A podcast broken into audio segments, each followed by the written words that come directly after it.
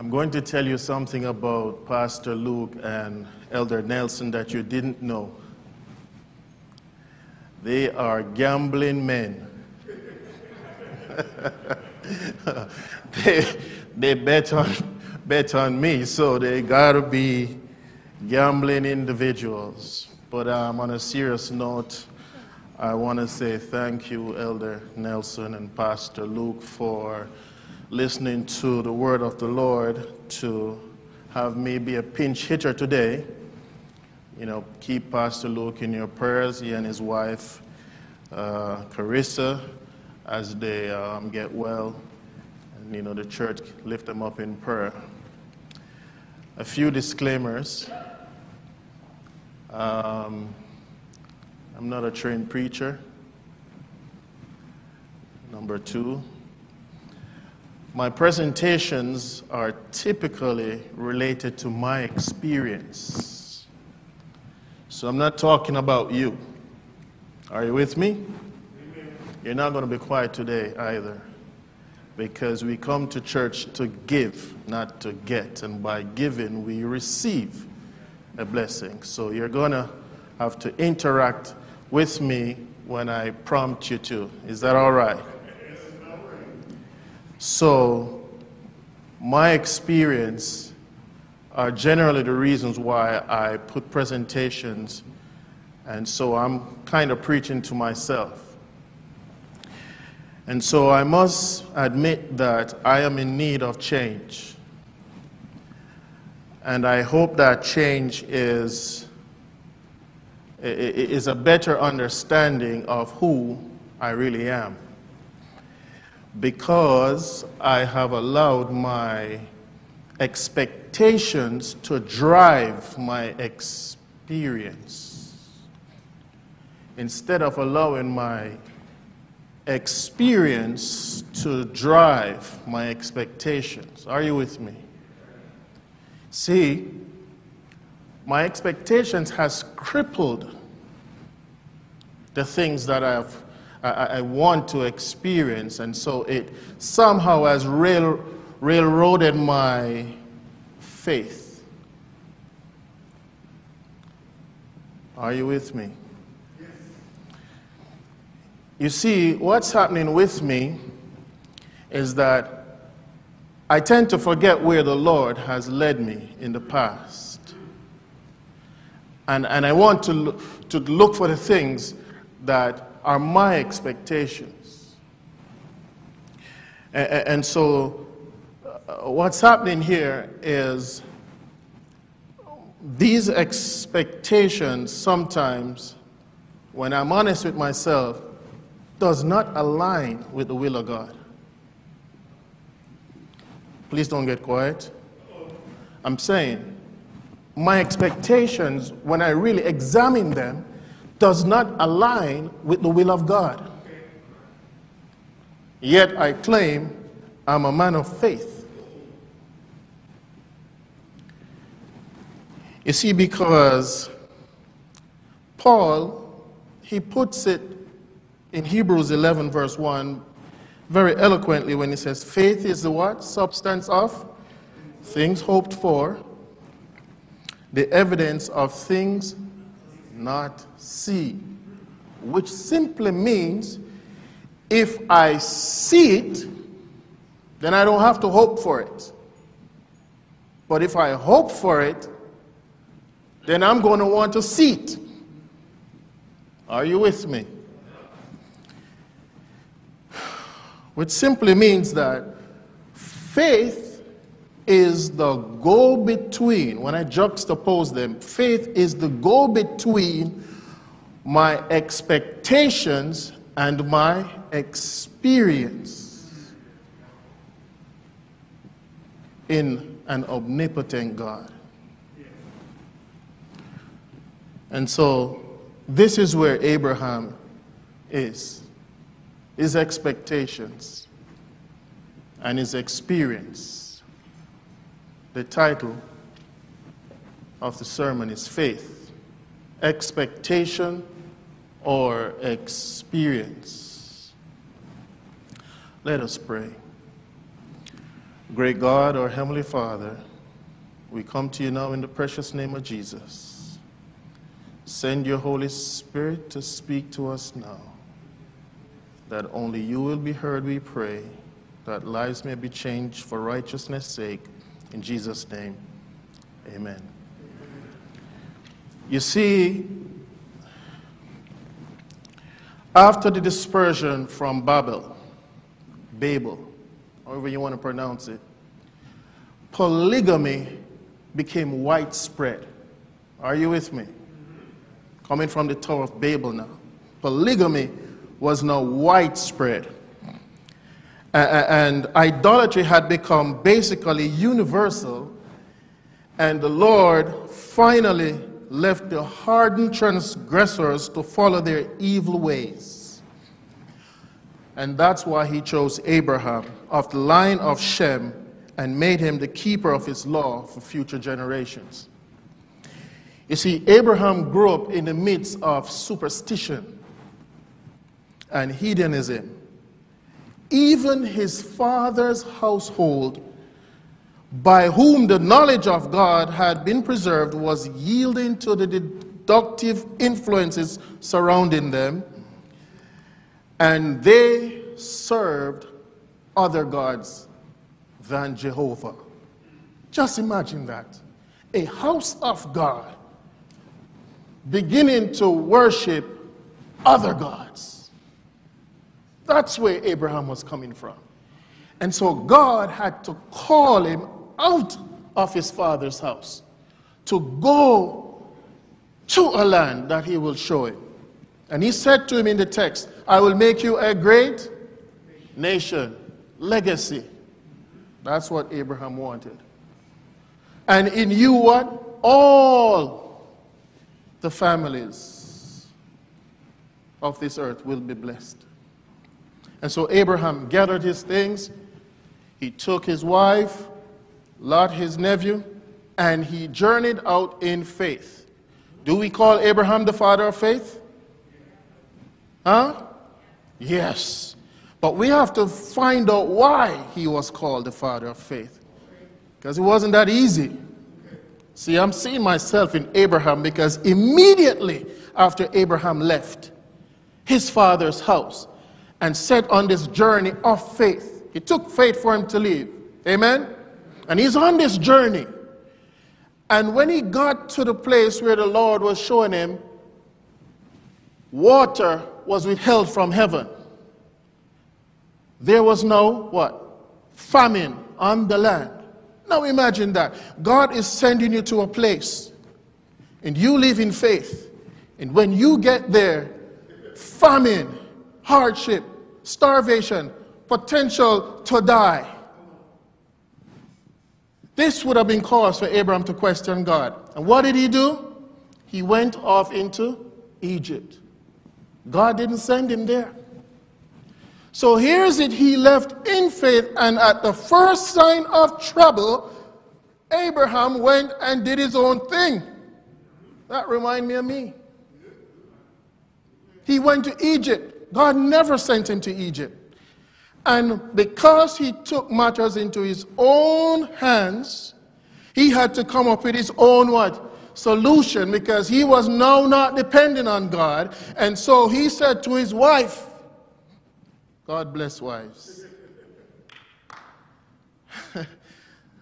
For the amount of successful marriages that we have, it's because of the wives. the amount of times they forgive us and work with us. Because he said to her, When we get down there, you're going to tell them that you are my sister. Now, I know we have minors in the audience. But process that for a second, what he was asking her to do. And she agreed. The whole point of this is they got into Egypt and got themselves in trouble. And while they were there in trouble, God is still merciful. When they were going to take Sarah or Sarai to be with the Pharaoh, the Lord intervened and told him in a dream, Touch her, and you are a dead man. And so they brought Abraham to the Pharaoh, and he said, Hey, what have you done? This evil. Why have you done this to us? And of course, they released Abraham. But the thing that puzzled me is, after they released him, the Pharaoh gave him great wealth. That's ironic. I've been wayward in my life. I've gone off and done some things. And I have paid the consequences of those actions. And I didn't get any extensive wealth in the process. In fact, it cost me more. And maybe that's just me. But here is it that this guy left in faith, started to do his own thing, planned to sin, because that's the lie. So it's not a regular sin, it's a planning to sin. That's the dangerous one. Are you with me? Just want you to understand how merciful God is. And in the process, God redeemed them and blessed them abundantly. So I don't want to hear somebody say, when you see someone doing well, it's because they have been good and the Lord has blessed them. Not true. We don't know the source of people's blessings. So stop the covetousness. Stop looking and trying to figure what they did right or that's not how it works. Abraham is a prime example of that. And so after they came back, they pitched their tent, he and Lot, they fall out. We don't want to talk about Lot because this message is about Jesus, God. Abraham is just the pawn, the medium by which we're going to make some very interesting points today. And so, after all of that, the promise came back, and God told him, he fell in a dream. You know the story. And I want to get to the part where Sarah, they couldn't wait anymore. They're getting up in age. And Sarah brought to Abraham, her handmaid, because they got this lady out of Egypt. Yes? And so while she called Abraham, and she used a very interesting word when you read the story. Read the story again. You know, chapter 12 all the way to 23. She used a very interesting word to him. She said, Perhaps this is the means by which God was going to give you, any, give you a heir. Perhaps she says. That word alone let her know that she didn't even believe that. Do you understand what I'm saying? Do we do that as Christians? I do that. I try to rationalize things to say, maybe this is what God meant, as opposed to stand still and allow Him to show me the way. I can't wait. So I said, perhaps. That's what she said, perhaps. And that decision alone brought so much heartache into Abraham's house. Well, here's the very interesting thing Sarah, or Sarai, she did not just bring that to Abraham out of nowhere. She was exposed to it. God had called Abraham out of that. What's the lesson here?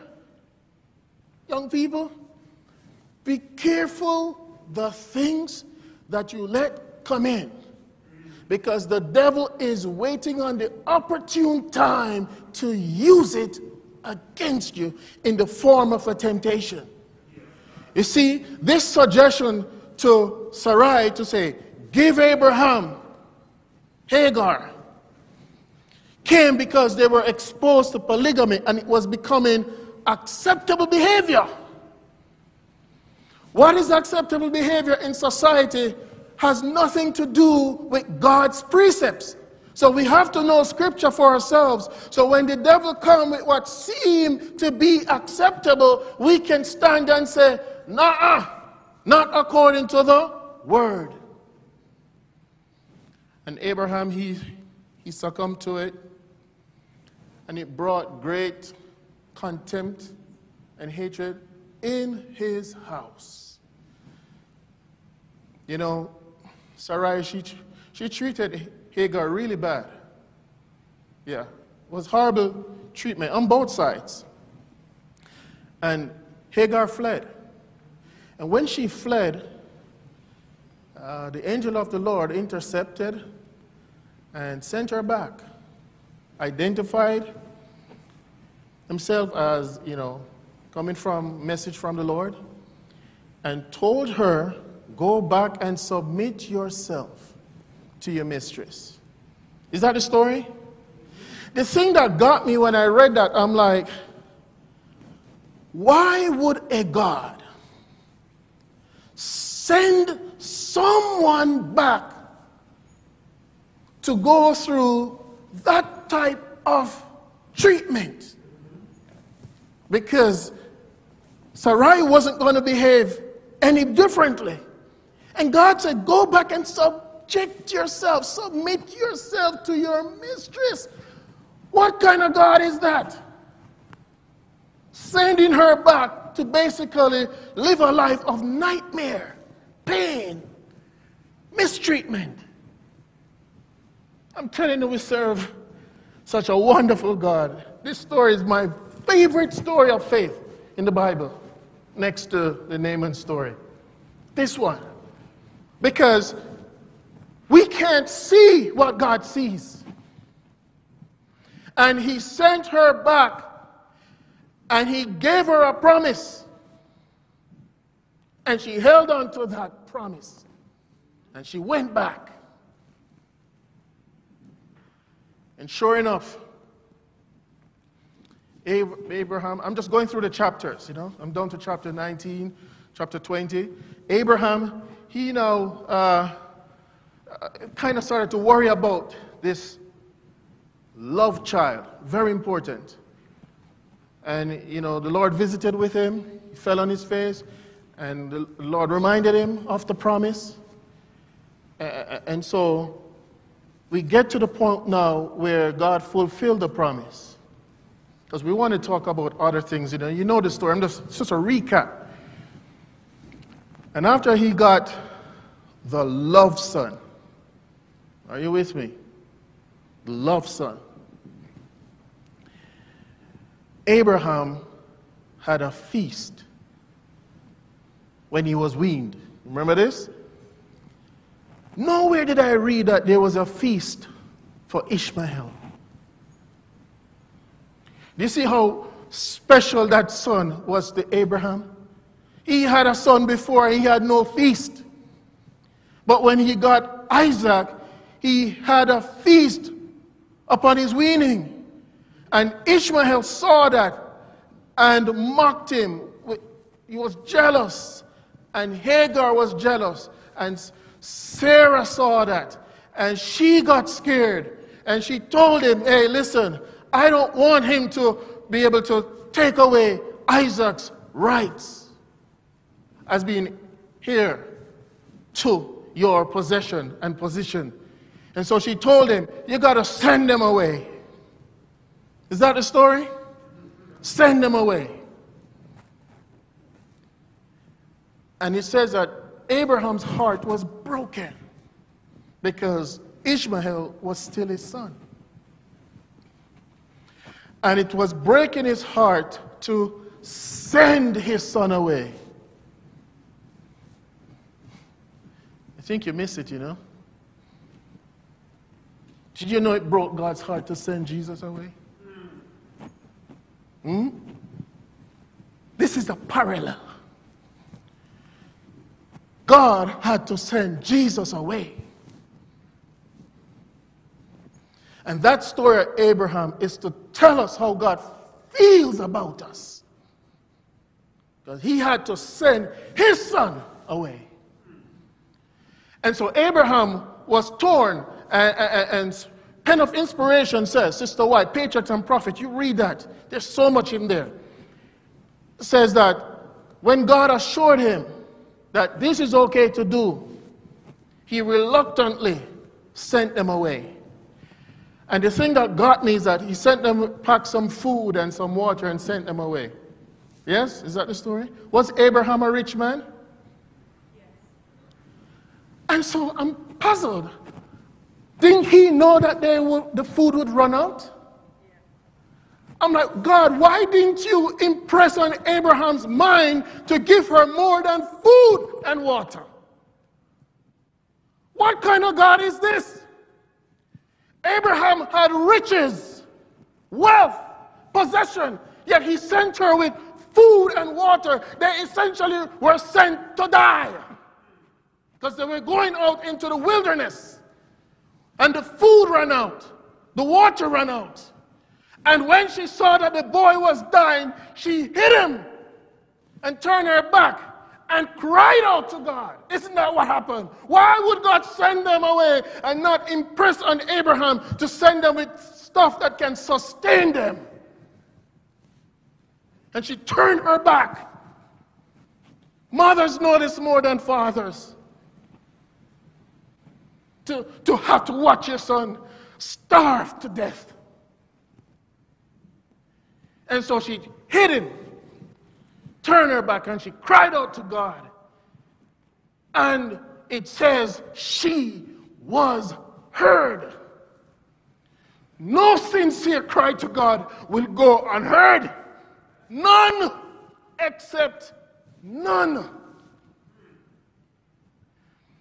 And God promised her that Ishmael will be a great nation. Did you hear that? God promised her that. Church, did you hear that? Yes, because it's important that you remember this. God promised her. And it seemed like the story ended right there.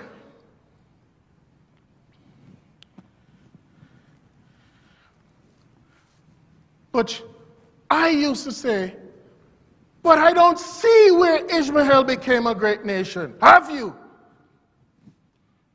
Because we left Ishmael right there. But if God says that he will be great, then it is what? True. Why do we leave the story and not find out if God spoke the truth? You have to go to chapter 37. All the way to chapter 37, you got to go to see what God meant when He told her He will be a great nation. 15 chapters later. Do you remember that boy, Joseph? Jacob's son? Church, you have to talk to me. I don't know. I want to know we're reading the same Bible. The same Bible? You remember that fellow Joseph? Huh?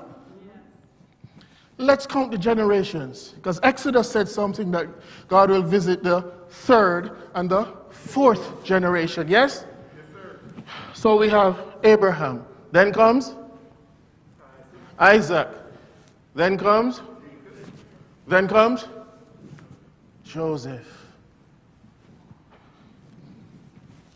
When the brothers wanted to murder him, remember this?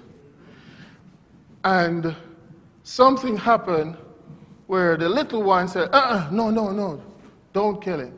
And they threw him in a pit and they were reasoning among themselves. You remember that? There were some men coming. Tell you, this is about me. I took this out to your restroom for when the tears come. Because I've been having some experiences. There were some men coming journeying on to Egypt. Do you know who those men were? The Ishmaelites. They bought Joseph and prevented him from being murdered so that he could go to Egypt, so he could get that position, so he could come back and preserve Jacob and his sons, so that Jesus Christ could be born from the line of Judah. Ishmael role, regardless of how he came, was so important to Jesus Christ being born. They will look at you sometimes. See, the despised son, the castaway, was the very one that God used to preserve the beloved son, Isaac's descendants. Are you with me? Don't question the circumstances under which you come on this earth. Because we serve a mighty God that can use any and everybody. We have no excuse. Are you with me? Ishmael was important to the grand scheme of things. And we're going to make that point even more ironclad a little later on. And so let's move to Abraham. Because we have to speed through this thing, you know, we're on time. So now is the time for the test. See, Abraham waited a long time for this son. I don't want to say he preferred Isaac because parents say, I love all my children the same way. Don't be quiet with me now. I say that too. And you know, when they ask me, like, I love you guys both the same, and they're like, no. You love Bianca more than me. you know? Right, parents? It's a tough one to be in. You generally gravitate to the ones that, you know, have similar interests as you. Not that you love them more, you just, you know, prefer them. But you see, there's a reason why God delayed that blessing. There's a reason why. See, there is like a cosmic battle going on. And God is showing things to the unfallen world to let them understand the plan of redemption. So, multiple things are going on at the same time. But it doesn't matter because it's God. He can juggle all kinds of things because He's God, He's omnipotent. Are you with me? And so, now is the time for the test. And He says to Abraham, uh, You know what? You're going to have to go sacrifice the son to me. Okay. But guess what? I'm not going to do it. You are going to do it. You see, because you love this son too much that you go do all kinds of things to get this son and didn't wait on me. Thus, Ishmael. Yes? Now that you have this son, and I know you love this son, and I want you to prove that you love what? Me more than this son. Are you with me? Hmm? So you are going to have to lay your hands and offer this son up to me as a burnt offering. Huh. So Abraham, okay, no problem. He heart is heavy. And so he gathered the men, packed the stuff, and they journeyed on. Is that what happened? Come on, church. I don't want to start pointing fingers. Right? That's what happened as we know it, yes? Here's a question Do you think he told Sarah? Now, you have to tell me what you think, you know. God made us intelligent beings. Do you think he told Sarah? Why wouldn't he tell Sarah? They tell me, do not keep any secrets from your spouse. That's what they tell me.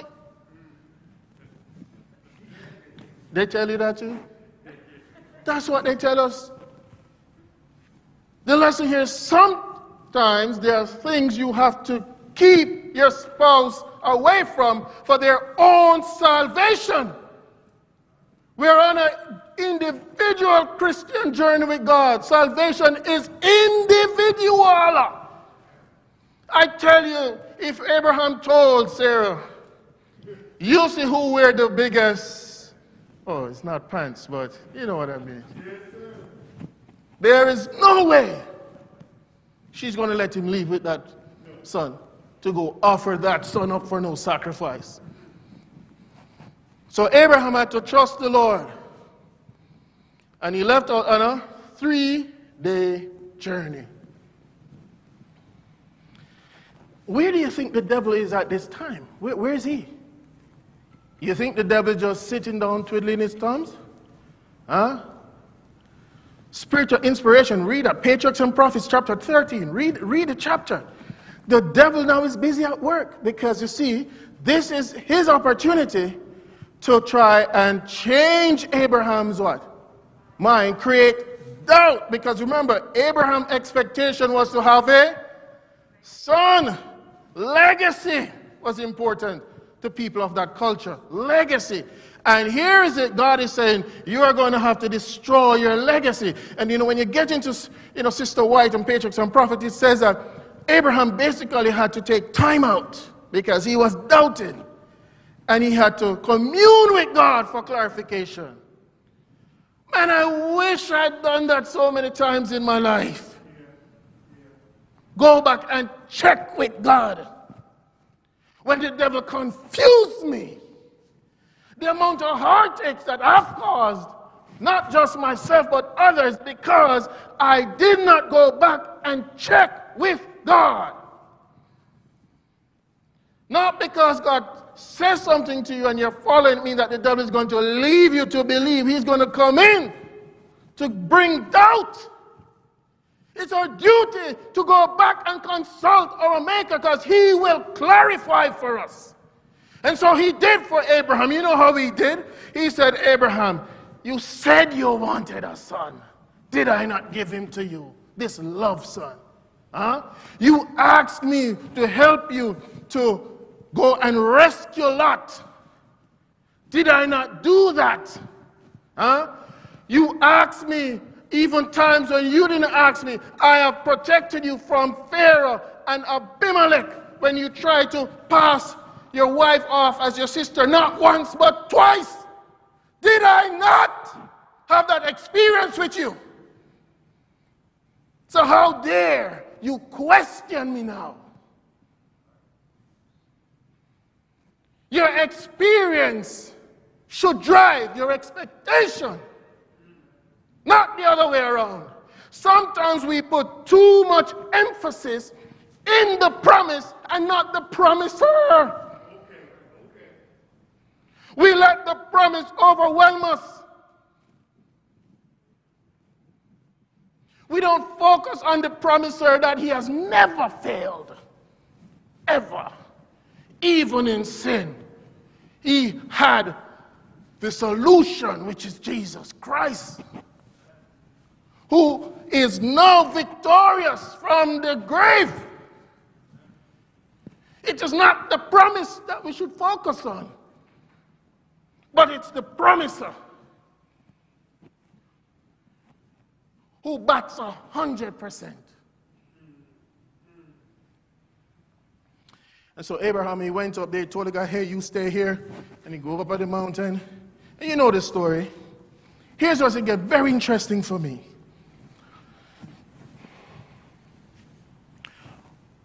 When he was about to kill the boy, did you know Abraham killed that boy?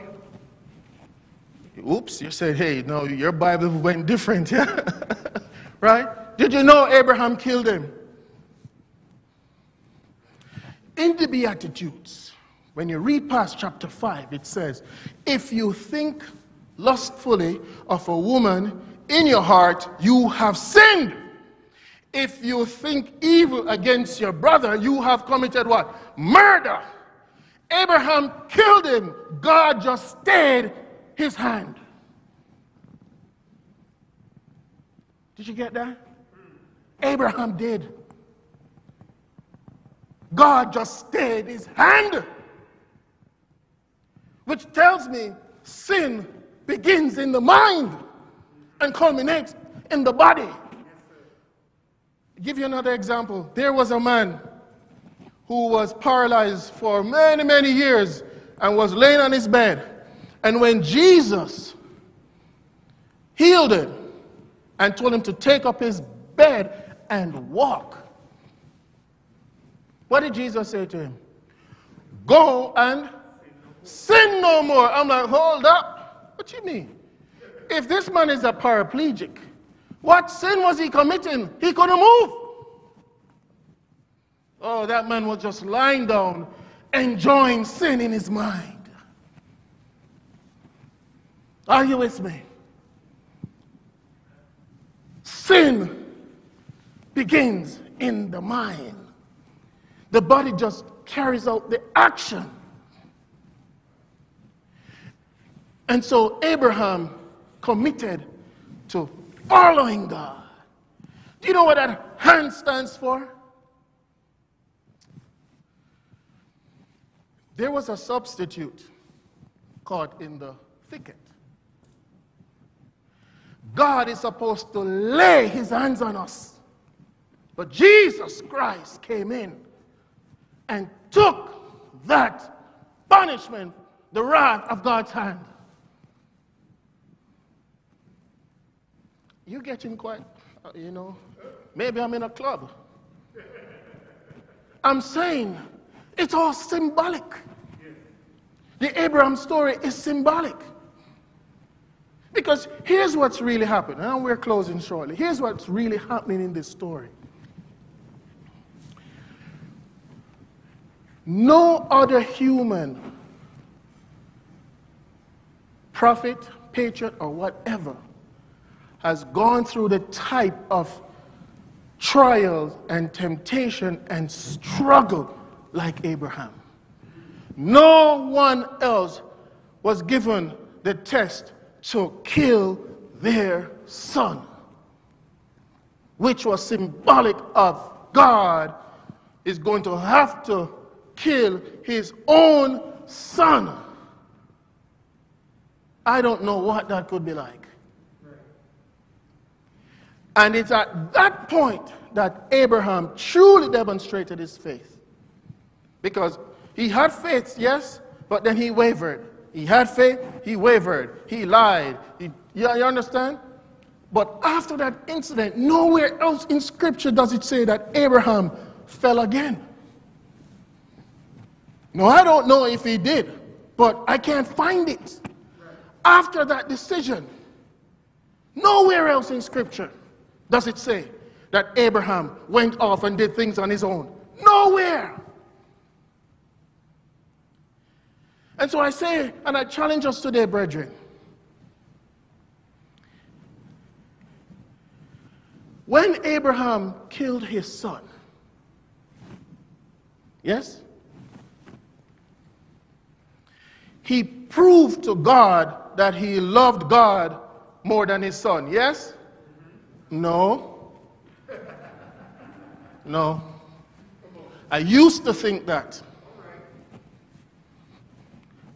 This is just a contemporary interpretation. Don't shoot me when I get out there.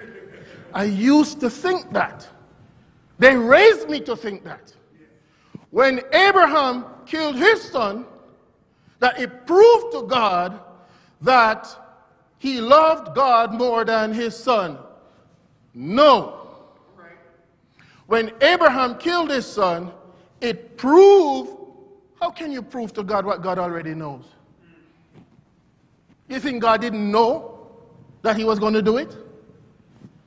God didn't make him do it, but God knows everything. He's the Alpha and the Omega. So he's not proving anything to God. Church, you're quiet. You make him feel like I'm blaspheming. You cannot prove to God anything. He knows everything, beginning and end. So that's not what was being proven there. All it proved to Abraham, you see, the test was for Abraham. The test is not for God. If you think your test is for God, then man, you're reading a different Bible. Your test is for you. It proved to Abraham that he loved what?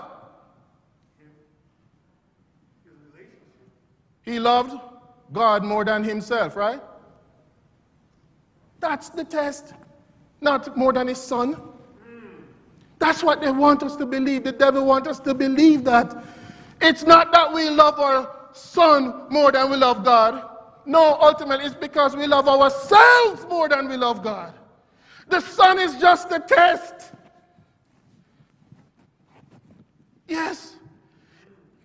You want me to prove it to you? All right. Go back to the beginning. Adam had a choice. And we think that Adam loved Eve more than God. Hmm? No. Adam loved himself more than God by choosing Eve. Eve was the test for Adam. Eve was tricked. But for Adam, Eve was what? A test because God delayed Eve. I told you he, laid, he delayed Isaac. Didn't he delay Isaac? God could have given Isaac a long time ago. Are we on the same page here?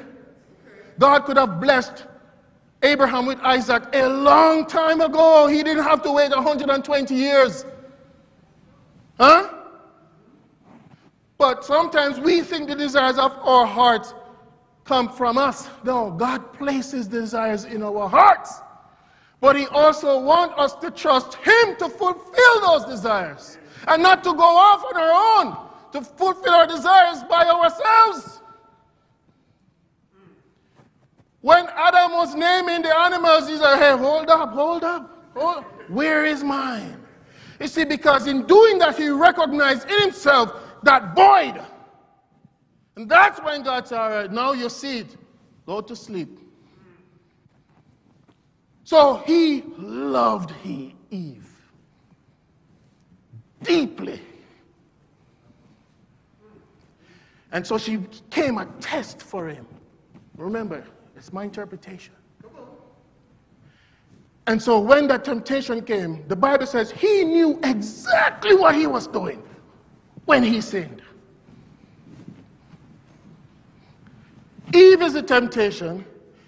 There's only one temptation, and that is to do either self will or the will of God. Not to do Eve's will, no. Self will or the will of God.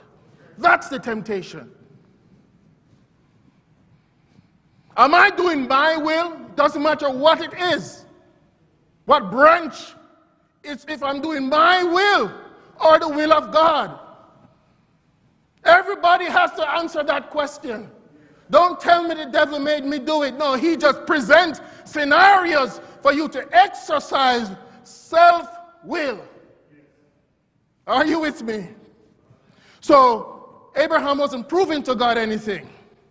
Abraham was simply learning how much he loves God, what he was willing to give up for God, his entire life desiring this son finally got it. And I will give it up because this same God can give me back another son, as is evident by Job.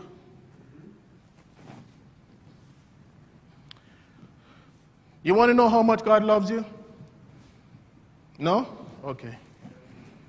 Yeah? Here's how much God loves you. I say, remember, I'm, I'm, I'm preaching to myself because I truly couldn't understand it, how much God loves me. I don't even know why he would love somebody like me.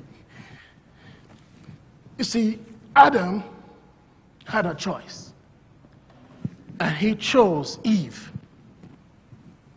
Abraham had a choice, and he chose God. God had a choice, and he chose you. He killed his son for you. That's how much God loves you. He killed his only begotten son for you, for me. God had a choice.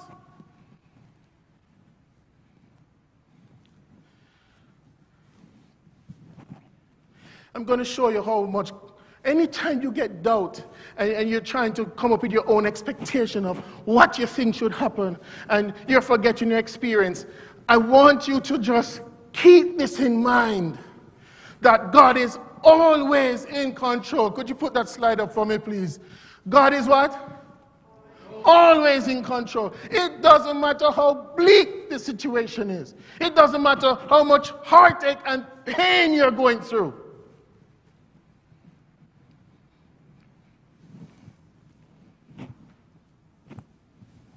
It doesn't matter. This has been one of the toughest months of my life. No parent want to know that their little girl get hurt. And you got to deal with that and you have to question it. Here's what Ishmael did Ishmael preserved the lion and the tribe of what? Judah, so that Adam, Abraham, Isaac, Jacob, Judah, Jesse, David, Joseph, Jesus Christ came from that. Look at the other side. The same thing. That's the genealogy. Jesus coming from that. Do you see Agar's name on that side over there? The both sides.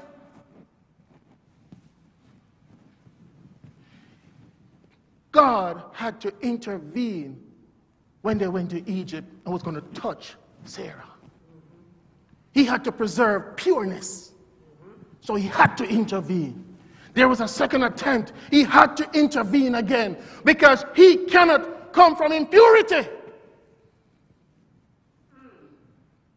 So when he says to Abraham, in you, all the families, he never said, all the families after you, all the families meant from the beginning, including your forefather Adam.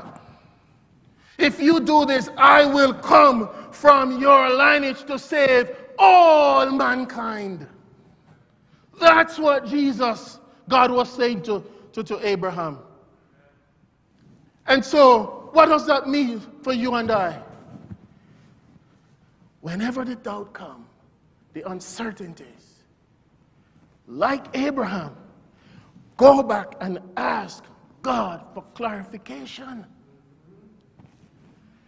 and stay there until you get it.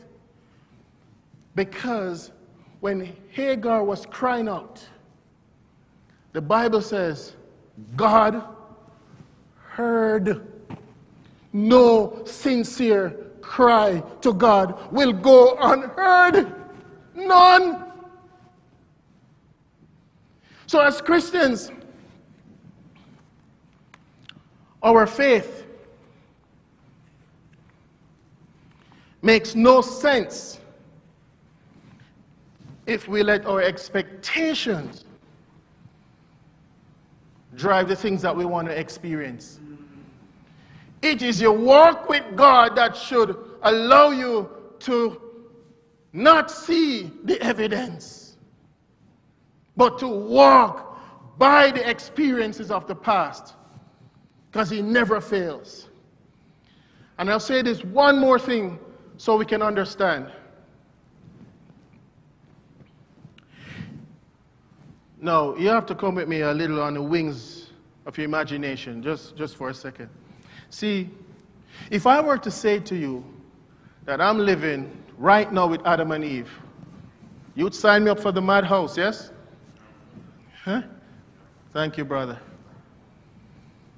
Adam and Eve and I, we're living right now. Moses, Abraham, Enoch, they all are living right now with me and you.